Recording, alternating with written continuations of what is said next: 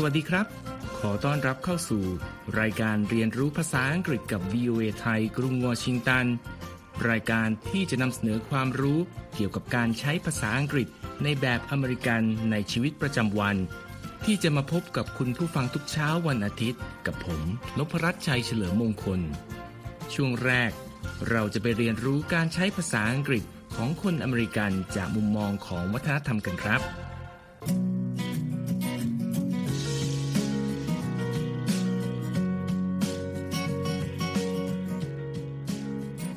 ในช่วงแรกนี้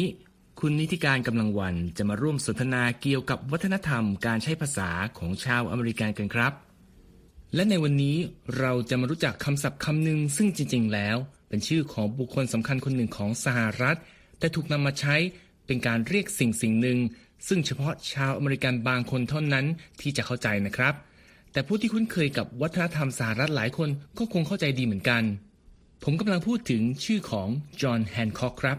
คุณนิติการทราบไหมครับว่าเขาคือใคร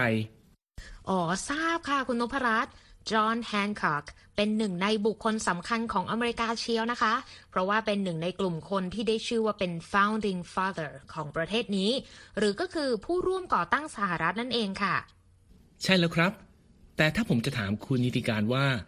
May I have your John Hancock please ซึ่งแปลว่า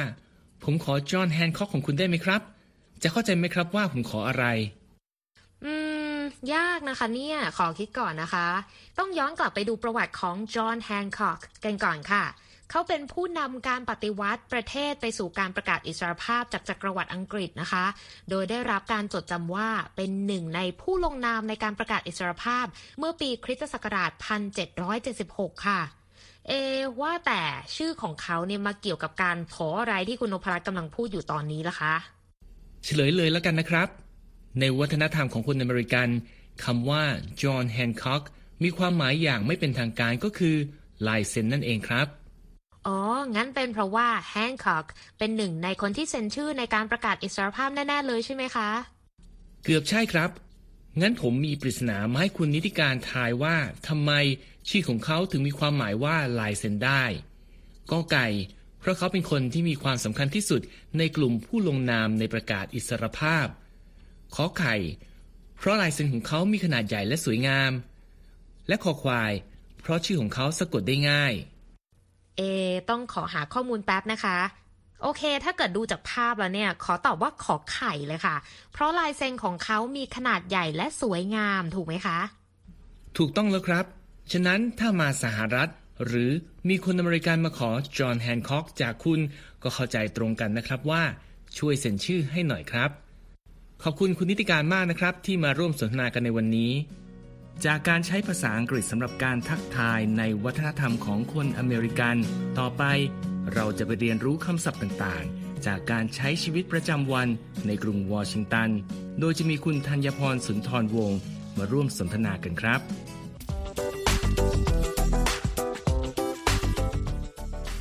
ค่ะ คราวที่แล้วที่เราไปแวะชม Jefferson Memorial หรืออนุสรณ์สถานเจฟเฟอร์สัน เราพูดว่า จุดที่ตั้งนั้นมีชื่อว่า Tidal Basin ซึ่งเป็นชื่อที่หลายคนคงไม่คุ้นหู แต่เราก็อยากมาแนะนำให้ทุกท่านรู้จักนะคะ เพราะนี่เป็นหนึ่งในสถานที่ที่มีชื่อเสียงเป็นพิเศษในช่วงฤดูใบไม้ผลิ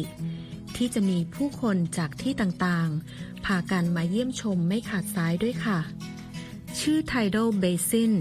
ประกอบด้วยคำภาษาอังกฤษสองคำ ก็คือ Tidal ซึ่งสะกด T I D A L Tidal เป็นคำคุณศัพท์ ที่แปลว่า เกี่ยวกับการขึ้นลงของกระแสน้ำและคำว่า Basin ซึ่งสะกด B A S I N Basin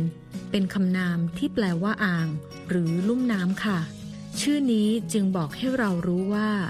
เป็นเหมือนอ่างเก็บน้ำเพื่อรับมือกับการขึ้นลงในแม่น้ำโพโทแมกที่อยู่ติดกันค่ะ แต่ก่อนจะไปฟังว่าทำไมสถานที่แห่งนี้จึงมีชื่อเสียง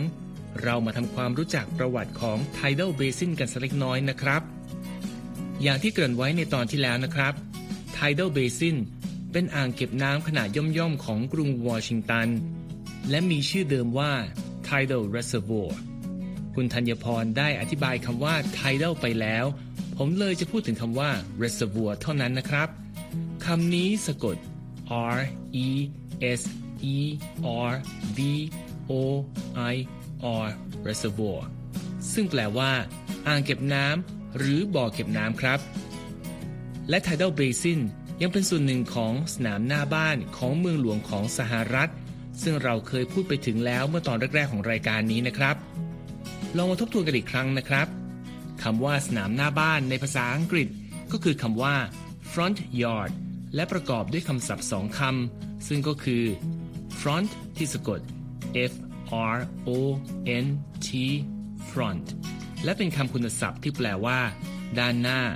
หรือคำนามที่แปลว่า แถวหน้าหรือแนวรบ และคำว่า yard ที่สะกด y a r d yard ซึ่งเป็นคำนามและแปลว่า ลาน สนาม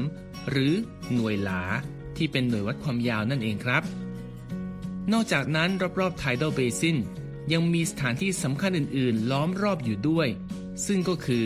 Jefferson Memorial หรืออนุสรณ์สถาน Jefferson และ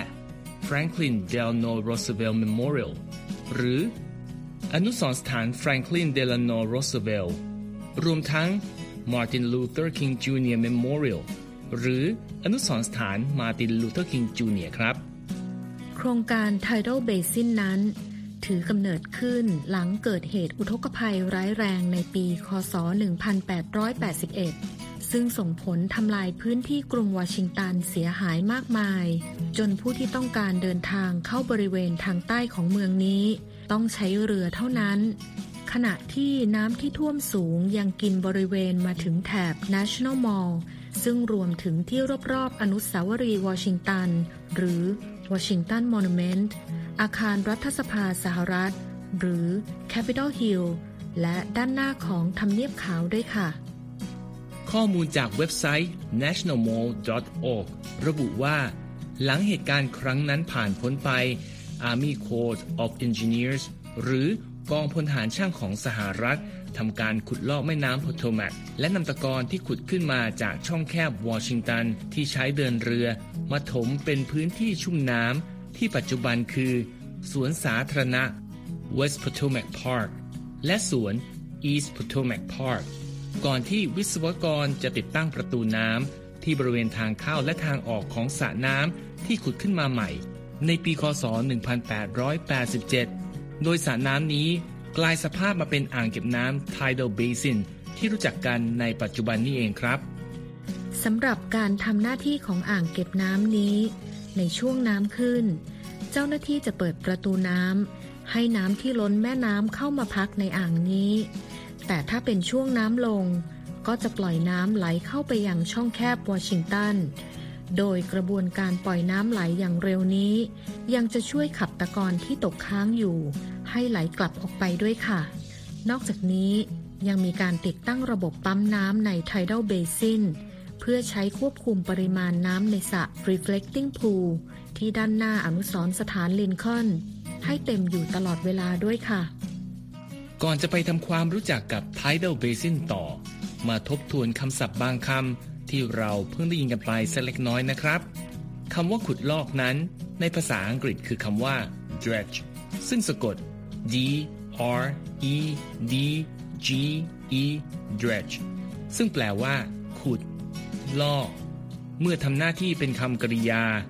แต่ถ้าทำหน้าที่เป็นคำนามคำนี้จะแปลว่า เครื่องขุด หรือเรือขุดครับ ส่วนคำว่าตะกอนนั้นในภาษาอังกฤษคือคำว่า sediment ซึ่งสะกด s e d i m e n t sediment โดยคำนี้เป็นคำนาม ที่นอกจากจะแปลว่าตะกอนแล้ว ยังแปลว่าการทับถมได้ด้วยครับสำหรับส่วนที่ทำให้สถานที่แห่งนี้มีชื่อเสียง ก็คือ เทศกาลซากุระ หรือ National Cherry Blossom Festival นั่นเป็นเพราะรอบๆพื้นที่นี้ มีต้นซากุระปลูกอยู่เป็นจำนวนมาก และเมื่อถึงฤดูใบไม้ผลิต้นไม้อันมีชื่อเสียงนี้ จะเบ่งบานออกดอกกันอย่างสวยงามทุกปีค่ะคำว่าต้นซากุระ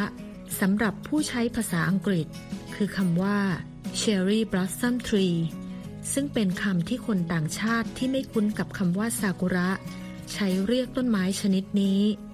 โดยในส่วนของเทศกาลดังกล่าว มักมีการจัดเป็นระยะเวลา 3 สัปดาห์ และแต่ละปีสามารถดึงดูดผู้คน ได้ถึงราว 1.5 ล้านคนเลยทีเดียวค่ะ ฉะนั้นถ้าใครมีโอกาสมาเยือนกรุงวอชิงตันในช่วงปลายปลายเดือนมีนาคม จนถึงต้นเดือนเมษายนได้ ก็อย่าลืมแวะมาชมความงามของสถานที่แห่งนี้ ที่ผืนน้ำและทิวต้นซากุระ ประกอบกันเป็นภาพอันสวยงามเหมือนความฝันกันนะครับและวันนี้ก็ต้องขอบคุณคุณธัญพรมากนะครับ ที่มาร่วมแนะนำสถานที่น่าสนใจอีกแห่งในเมืองหลวงของสหรัฐครับ ช่วงต่อไปเราจะไปเรียนรู้ไวยากรณ์ภาษาอังกฤษในช่วง Everyday Grammar กันครับ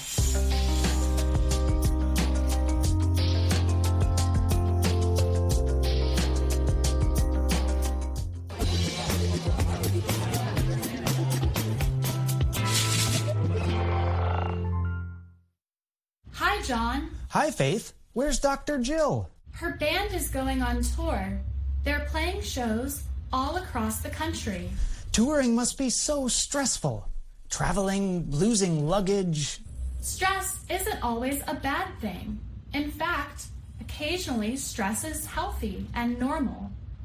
Whether you are talking about life or language. I see where you are going. In language, we say that stress is saying something in a louder or higher pitch. Right, and we often stress syllables. ในบทสนทนานี้ จอห์นและเฟธพูดถึงเรื่องดรจิลซึ่งกำลังเดินสายทัวร์ทั่วประเทศอยู่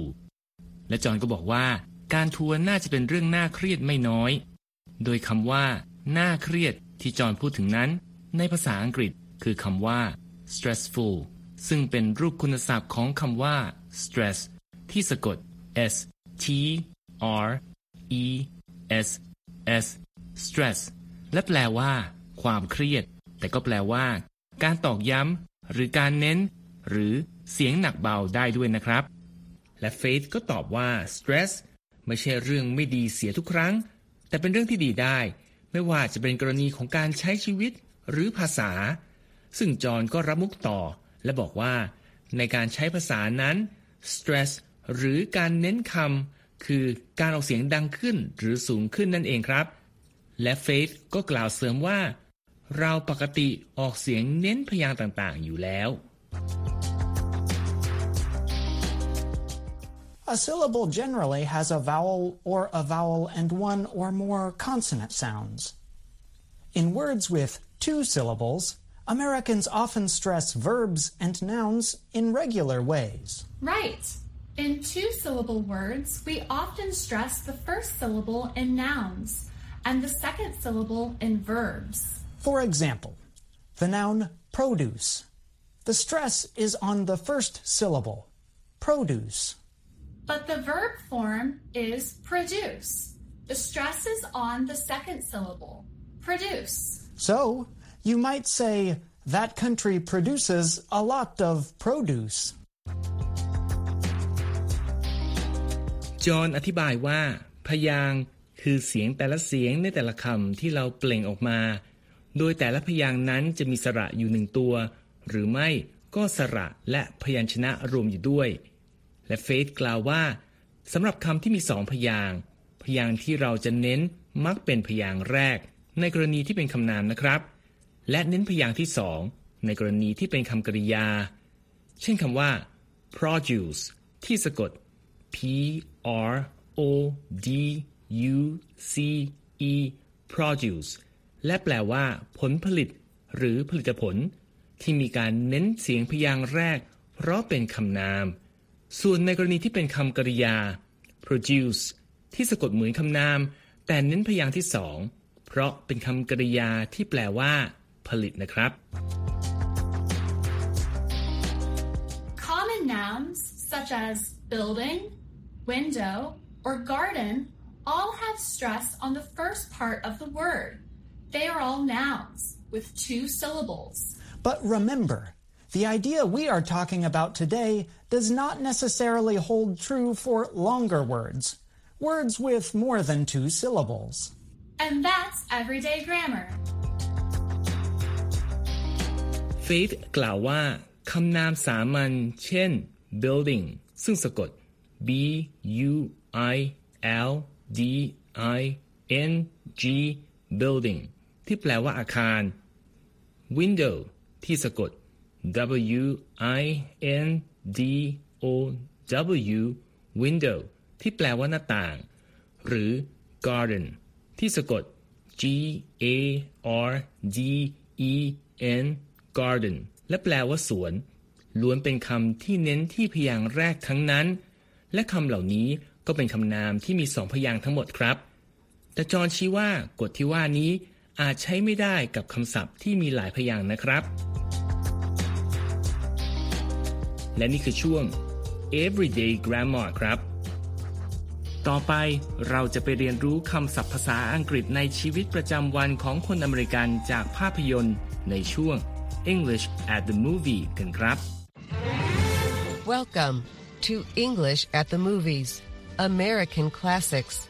where we teach you American English heard at the movies. The 1997 movie Liar Liar humorously tells the story of lawyer Fletcher Reed and his son Max. ในช่วง English at the movie ที่เราจะไปเรียนรู้ภาษาอังกฤษจากภาพยนตร์คลาสสิกของอเมริกา เราจะไปชมภาพยนตร์ Liar Liar ที่ออกฉายในปี คศ 1997 และเล่าเรื่องราวของทนาย Fletcher Reed และ Max ผู้เป็นบุตรชายครับ After being saddened by his father's lies, Max's wish that his father is unable to tell a lie for 24 hours comes true. On that day and in court, Fletcher demands a large divorce settlement from an opposing lawyer. Listen for the words, I'm game, หลัง Fletcher โกหกและทำให้ Max เศร้า หนุ่มน้อยก็ขอให้พ่อของเขาโกหกไม่ได้เป็นเวลา 24 ชั่วโมง และคำขอของ Max ก็กลายเป็นจริง โดยในวันต่อมา Fletcher ขึ้นศาลสู้คดี เรียกร้องเงินชดเชยการหย่าของลูกความของเขา ลองฟังบทสนทนานี้ และรอฟังประโยคที่ว่า I'm game ดูนะครับ What's your case? Our case is simply this.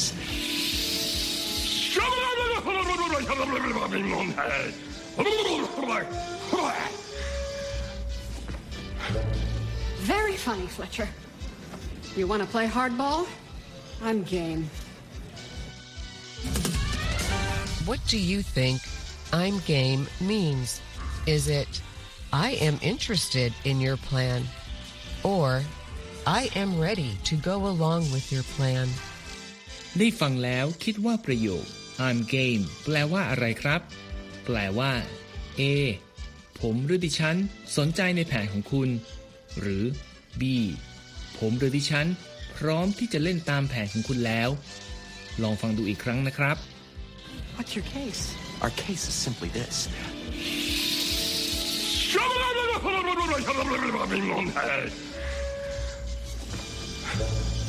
Very funny, Fletcher.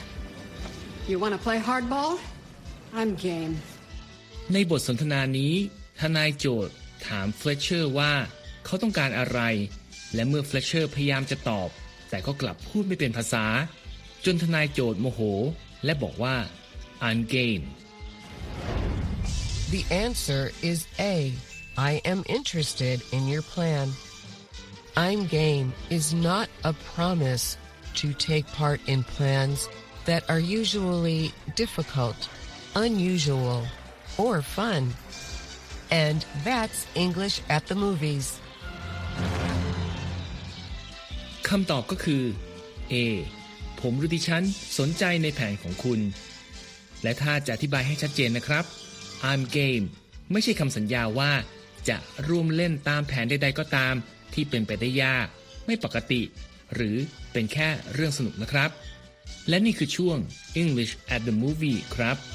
ในครั้งหน้าเราจะมีคำศัพท์อะไรจากภาพยนตร์คลาสสิกเรื่องไหนของอเมริกามานำเสนอ ติดตามให้ได้นะครับ ช่วงหน้าคุณนิติการกำลังวันมีสาระน่ารู้จากคำในข่าวมาฝากครับ โดยวันนี้ คุณนิติการจะพาเราไปรู้จักกับคำศัพท์ ที่มีรูปแบบการใช้งานหลายอย่าง รวมทั้ง ในกรณีการขอความช่วยเหลือ ซึ่งมาจากข่าวหน้าหนึ่งเมื่อเดือนพฤษภาคมปี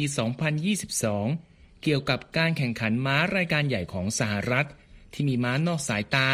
เข้าวินเอาชนะม้าตัวเต็งไปได้กันครับ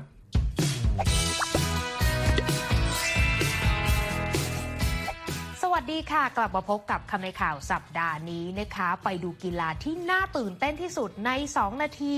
กับการแข่งขันเคนตักกี้เดอร์บี้การแข่งม้าที่ยิ่งใหญ่ที่สุดในอเมริกานะคะ โดยในปีนี้ค่ะมีเหตุการณ์พลิกล็อกครั้งใหญ่ จากแรงฮึดของม้านอกสายตาในการแข่งขันค่ะ โดยพาดหัวข่าวของ AP ระบุว่า 80 to 1 shot Rich Strike races to huge upset in Kentucky Derby หมายความว่า Rich Strike ทะยานไกล 80 ต่อ 1 ในการแข่งขันที่สร้างความผิดหวังใน Kentucky Derby ค่ะคำในข่าวสัปดาห์นี้ค่ะ ขอเสนอคำว่า favorite จากเนื้อหาในข่าวนี้ที่ว่า as favorite epicenter and Zandon engage in a duel at the front Rich Strike stole the show with the second biggest upset in the Derby's 148-year history หมายความว่า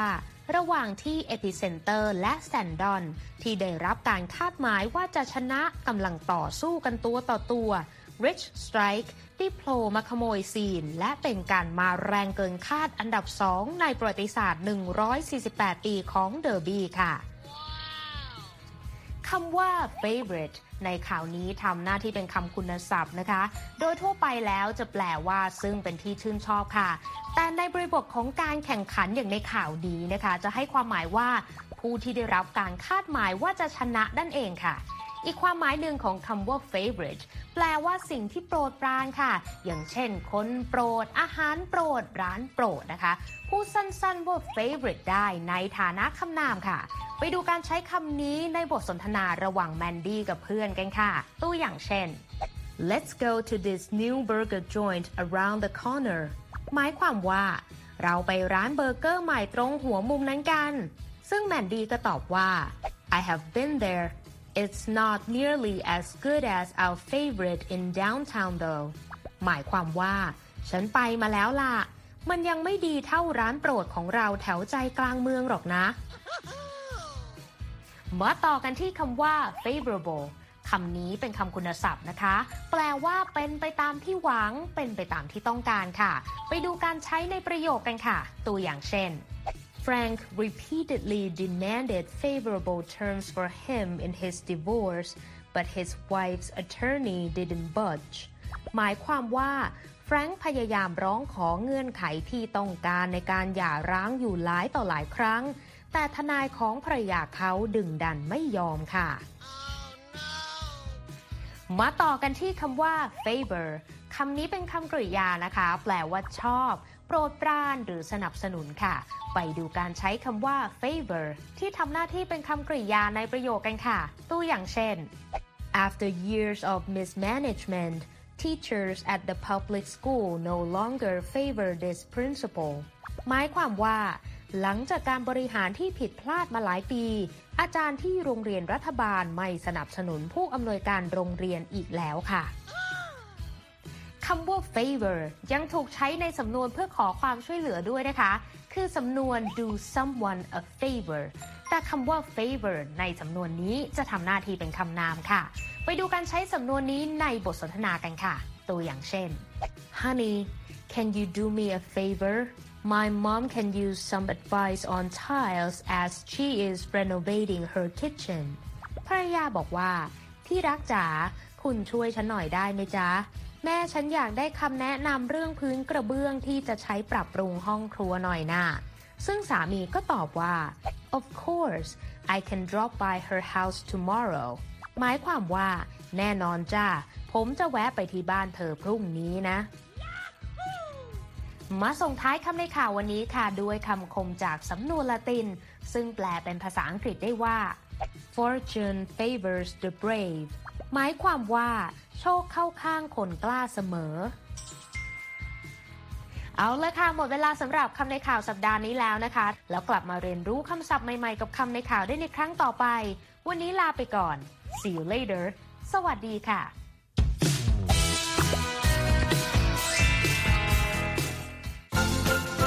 หมดเวลาสำหรับรายการเรียนรู้ภาษาอังกฤษกับ VOA ภาคภาษาไทยจากกรุงวอชิงตันในวันนี้แล้วครับ ผมนพรัชชัยเฉลิมมงคล ผู้ดำเนินรายการ ท่านผู้ฟังสามารถกลับมาฟังรายการย้อนหลังได้ทางเว็บไซต์ของเราที่ www.voathai.com แล้วคลิกไปที่เรียนภาษาอังกฤษกับ VOA ไทยสำหรับวันนี้ สวัสดีครับ